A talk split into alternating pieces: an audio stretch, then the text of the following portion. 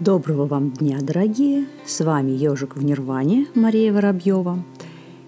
И сегодня я выполню пожелания многих моих слушателей, которые после двух выпусков про хороших преподавателей йоги и лжегуру мне писали и говорили о том, что, ну, это, конечно, здорово.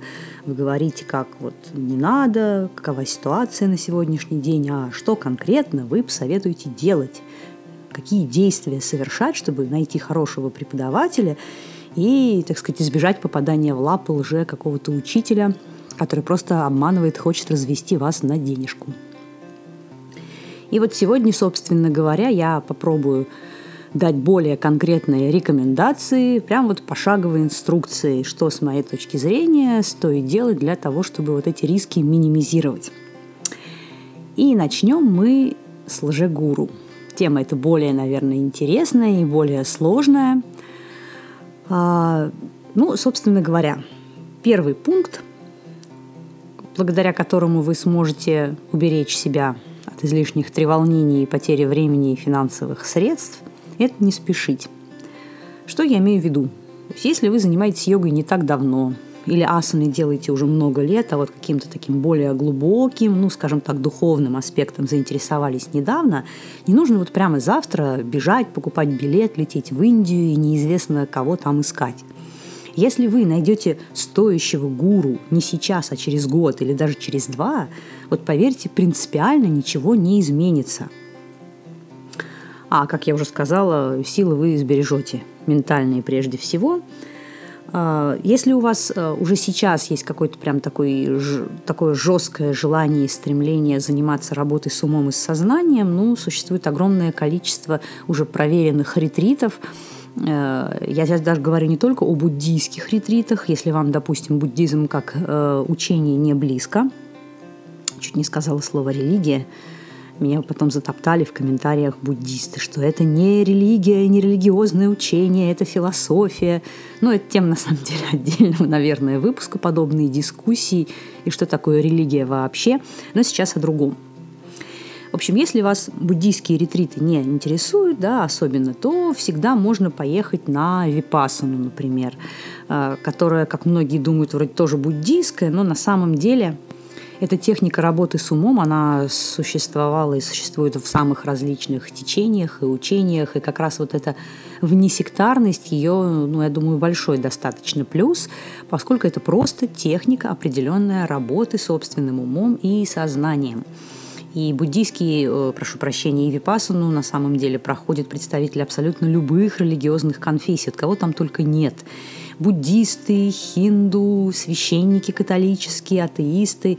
Э, то есть вы совершенно ничего не теряете в, э, том плане, что если вы как-то не хотите менять свое мировоззрение, да, определенный способ мышления, образ жизни, то, в общем, випассана этого и не предполагает. Вы просто научитесь определенным техникам концентрации внимания, самонаблюдения, работы с умом, с эмоциями, осознания своих мыслей и прочее. И на самом деле техника очень полезная. Многим людям в общем, ее-то только и хватает на всю свою жизнь. Более того, я знаю очень серьезных практиков йоги, у которых уже есть посвящение в йогические традиции, но тем не менее они, начав практиковать випассану много лет назад, продолжают делать это и по сей день, прекрасно сочетая с какими-то другими посвящениями. Поэтому это очень хорошая техника. И плюс в том, что вы можете очень легко туда попасть, курсы випасаны и в традиции гоинки, и в тайской лесной традиции. Они э, проходят в России достаточно часто. Я некоторые ссылочки оставлю в описании к выпуску. Кроме того, э, випасана в традиции гоинки проводится очень часто в Западной Европе. Там приятно сидеть випасану чуть-чуть получше, чем у нас условия. Ну, не в том смысле, что там какие-то шикарные, понимаешь ли, номера пятизвездочные, но в целом чуть почище, потише и как бы побезопаснее, да. А, с випассаной разобрались. Так вот, пока вы не спешите, надо не просто сидеть и ничего не делать, а сразу переходить ко второму пункту. Изучать вопрос, узнавать. Об этом мы уже говорили много в выпуске о лжегуру, о интересующих вас школах и традициях, читать, общаться со знающими людьми, слушать лекции, чтобы вы определились конкретно, в какую сторону вам нужно идти. А, и, собственно говоря, вот такое понимание, что вам больше всего близко и интересно, оно достаточно быстро придет. И после этого вы уже можете достаточно легко э, искать тех людей, которые, допустим, в вашем окружении, ну или вообще в России к этой традиции принадлежат и ее практикуют. Э, с уже имеющимися, так сказать, учениками всегда пообщаться полезно. Во-первых, вы узнаете то, что нигде не прочитаете и нигде не послушаете.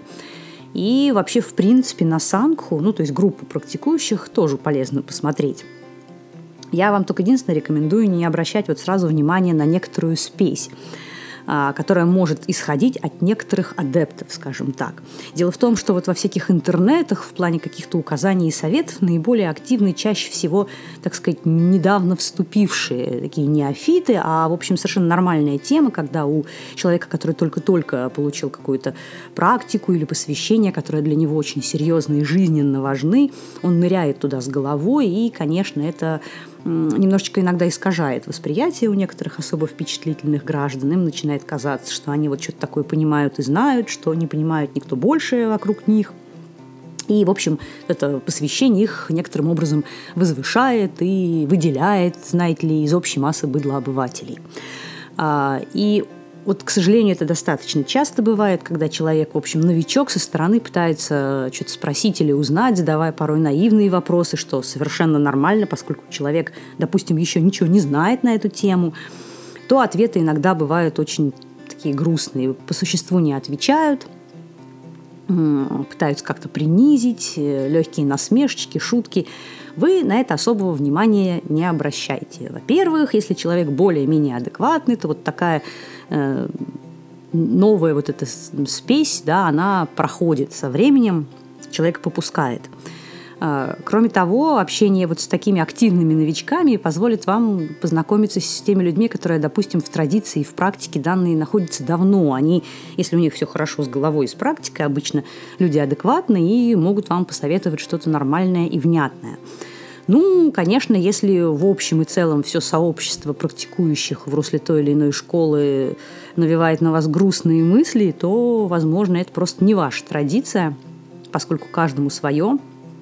Даже очень крутой и реализованный мастер, он тоже подходит не каждому ищущему практику с глубоким интересом. Здесь тоже, конечно, нужно ориентироваться на какие-то ну, собственные представления, впечатления, внутренние ощущения. Об этом тоже чуть-чуть попозже. Так, успокоились, не спешим, ходим на занятия, изучаем вопрос, практикуем какие-то техники работы с умом и сознанием, например, випасану, общаемся с практикующими, интересующими нас традиции, которые нам могут подсказать, собственно говоря, куда конкретно нам нужно направить свои стопы, куда ехать-то надо – и, собственно говоря, если вы приняли решение, то уже можно собирать чемоданчики, паковаться, так сказать, и катиться в известном направлении, в сторону просветления.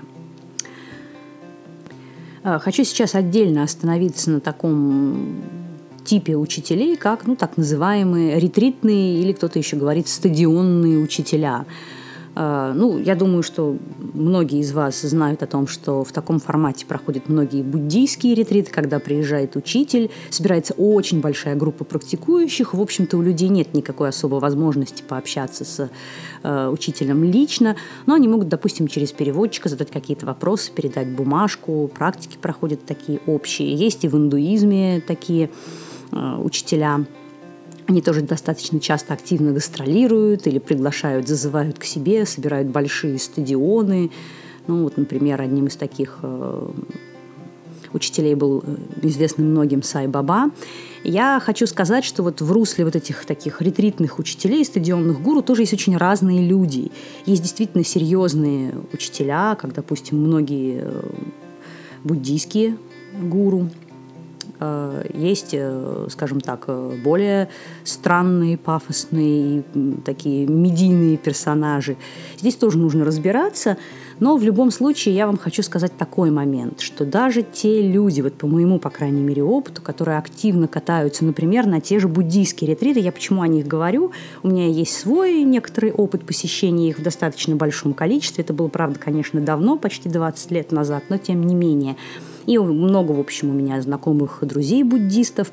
А, в общем, вот все из них, которые активно начали буддизмом интересоваться, посещали ретриты, если их интерес действительно ну, углублялся дальше, то они рано или поздно все равно начинали искать себе, так скажем, личного гуру. То есть человека, с которым они могут вот с глазу на глаз глядя в лицо друг другу, пообщаться, задать какие-то вопросы по практике, по жизни, некоторые философские моменты обсудить, потому что, конечно, на каком-то начальном этапе это хорошо и даже, в общем, замечательно, но тот, кто хочет, э, испытывает более, так сказать, сильное желание к практике, более серьезный интерес, они все так или иначе начинали искать э, своего персонального учителя и, надо сказать, его успешно находили. Неважно, в русле буддийской или какой-то еще традиции. Далее, ну, чтобы, опять же, особо долго не растекаться мыслью по древу, про парампору, то есть линию передачи, мы тоже с вами говорили на в прошлом выпуске о лжегуру.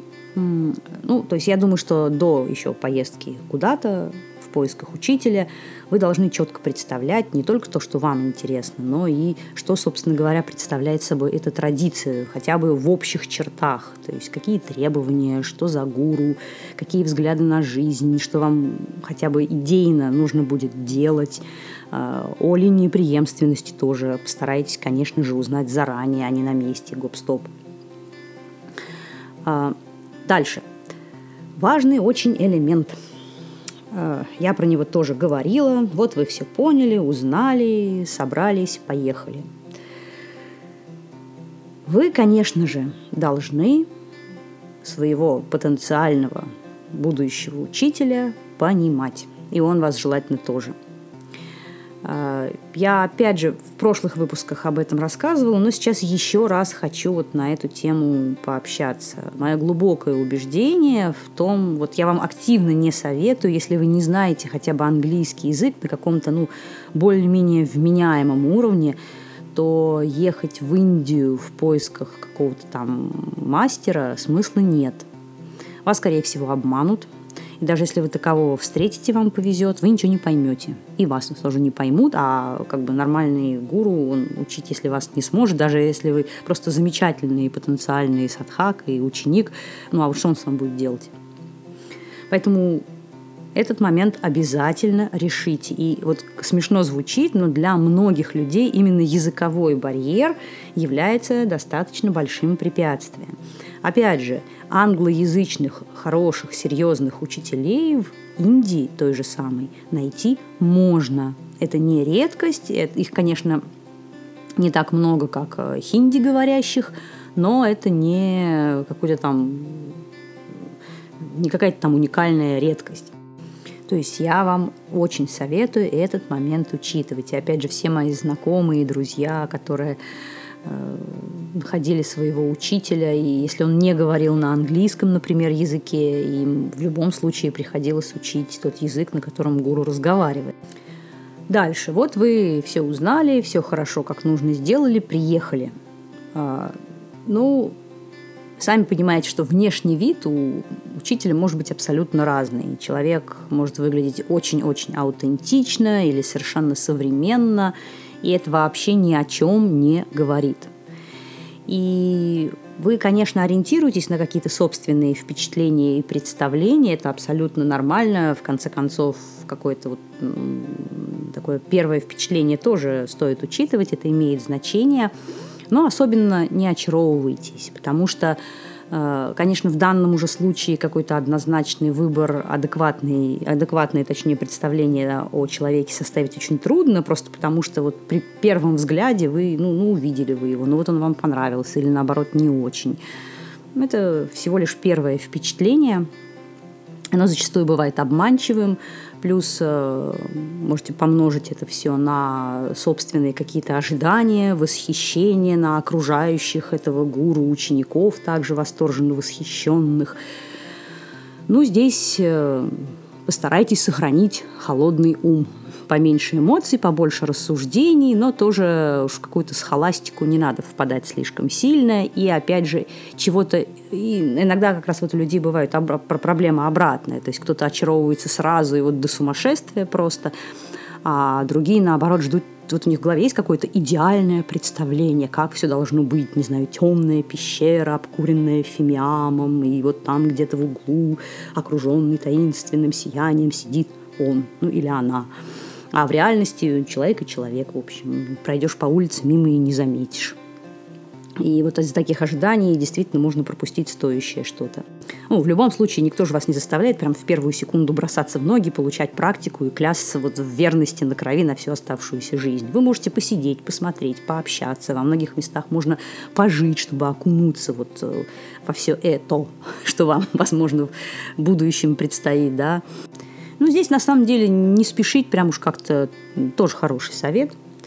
Опять же, от недели-двух, от месяца ничего не поменяется. И я знаю людей, которые, приехав к учителю и посмотрев на него, и уезжали обратно, а потом на следующий, допустим, год возвращались и все-таки принимали, брали практику. Это абсолютно нормально. У всех своя скорость принятия решений, разная психика. Тут нет каких-то универсальных рекомендаций. Есть, конечно, общеизвестные тревожные звоночки, которые должны, так сказать, вам, для вас быть подозрительными и навеять на размышление, навести на размышления. Первое – это деньги. То есть вообще Дакшина, добровольное пожертвование учителя – это совершенно нормальная традиционная тема и в индуизме, и в буддизме. Оставлять какие-то деньги своему учителю в благодарность для того, чтобы поддержать его – это абсолютно хорошо – нормально. Но это должно быть ваше личное желание. Если кто-то, вот вы только вошли в дверь, а у вас уже начинают трясти, требовать какие-то деньги, не знаю, показывать бумажки с установленными таксами посещений и прочего, ну, скажем так, это очень-очень сомнительный уже момент. Э, стоит задуматься – и второй, конечно, момент – это всеразличные услуги, так скажем, интимного характера. Если вас каким бы то ни было образом пытаются развести на секс, то, ну, ребята, не будьте наивными дурочками и дурачками. Какие-то такие серьезные практики, тантрические, как их любят называть, да, где имеет место совокупление и прочее, они, конечно, существуют в индийской например, традиции, но только нас с вами туда никто не пустит, и слава богу. А вообще э, среди индусов самих э, бытует как бы очень такое настороженное отношение к подобным вещам. Они считают, что вот те учителя условные, да, которые занимаются такими штуками, это какие-то колдуны и шаманы, они их боятся. Я имею в виду такие рядовые хинду.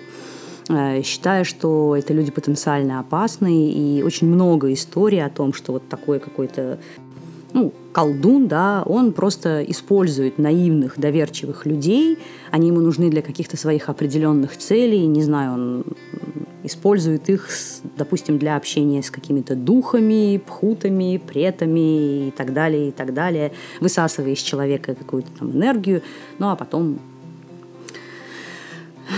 материал, как говорится, расходный. Э, я, да, сейчас сразу хочу оговориться, что вот пошла она, так сказать, так сказать, эзотерика. Духи, пхуты, ох, там тонкие элементы, чакры, энергии и прочее. Я не знаю, как каждый из вас к подобным вещам относится. Кто-то с полным доверием, кто-то с сомнением. Не нужно, однако, забывать о том, что в любом случае подобные термины и понятия – это часть индийской традиции, и без них практика вот именно в русле традиционного индуизма или югических каких-то школ, она невозможна. Возвращаясь к так называемым сексуальным тантрическим практикам. Если они и существуют, ну, на данный момент, я имею в виду, сохранились в русле каких-то серьезных традиций, о чем я, в общем, не знаю, если честно, то шанс у нас с вами с этим соприкоснуться ну, примерно ноль.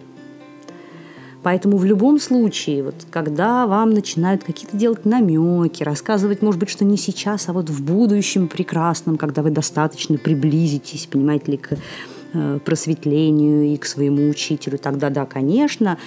Ну, ребята, опять же, не будьте наивными людьми, Это даже не в 90, а в 100% случаев дурацкая разводка. Не ведитесь. Что еще должно насторожить, кроме денег и секса?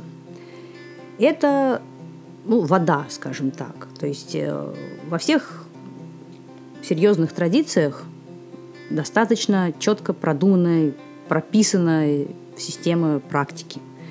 Даются вполне конкретные четкие указания, что, когда и как нужно делать, к чему стремиться, к какому результату и когда возвращаться, грубо говоря, за дальнейшими инструкциями.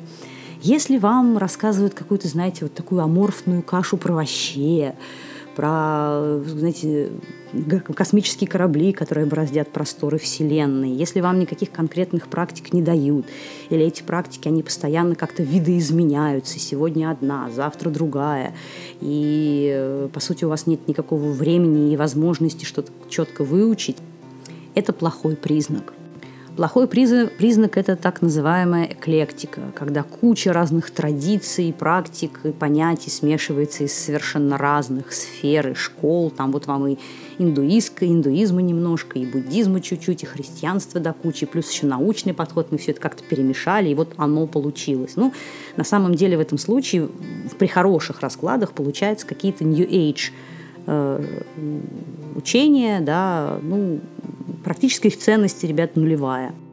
А, внушает подозрение, когда вам дают большую простору для творчества. Что я имею в виду? А, вот если нет конкретики, и все дают вам на откуп, что вот вы занимаетесь, как чувствуете, если вы вот там что-то ощутили, это э, идите вот следом за вашими ощущениями, практикуйте так, как вам кажется, и вот такие, такие достаточно абстрактные вещи. Я очень сейчас сама абстрактно говорю, просто потому что здесь конкретика в принципе невозможна, этих, э, э, так сказать, разводильщиков кучи, и разными они могут э, словами оперировать и терминами. Но вот такой, знаете, вот воздушное такое малопонятное облако, когда вам, в общем, не особо ясно вообще, что конкретно делать-то нужно. Просто сиди, выдумывай, представляй, что там тебе кажется или хочется. Эм, это, скорее всего, ерунда. А, обещание мгновенных результатов. Ну, вот знаете, это как в Аум Синрикё рассказывали адептам о том, что если они 8 часов подряд просидят в подмассане, они внезапно достигнут просветления – ну и причем на самом деле у них же было достаточно много адептов, людей, которые верили и серьезно к этому относились. Я абсолютно не хочу над этими людьми сейчас смеяться, потому что на определенном этапе такое может э, постичь каждого из нас. Но только разумный человек от не очень разумного отличается тем, что со временем, в общем, достаточно быстро он подобные вещи может раскусить, понять и избежать.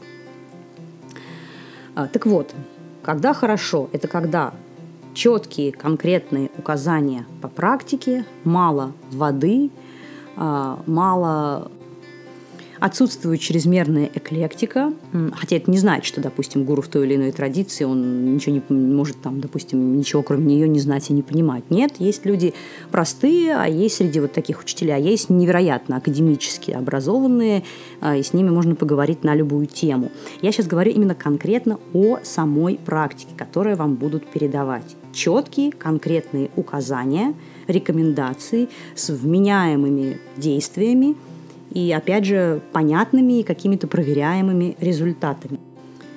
Мгновенные какие-то очень быстрые достижения тоже должны настораживать.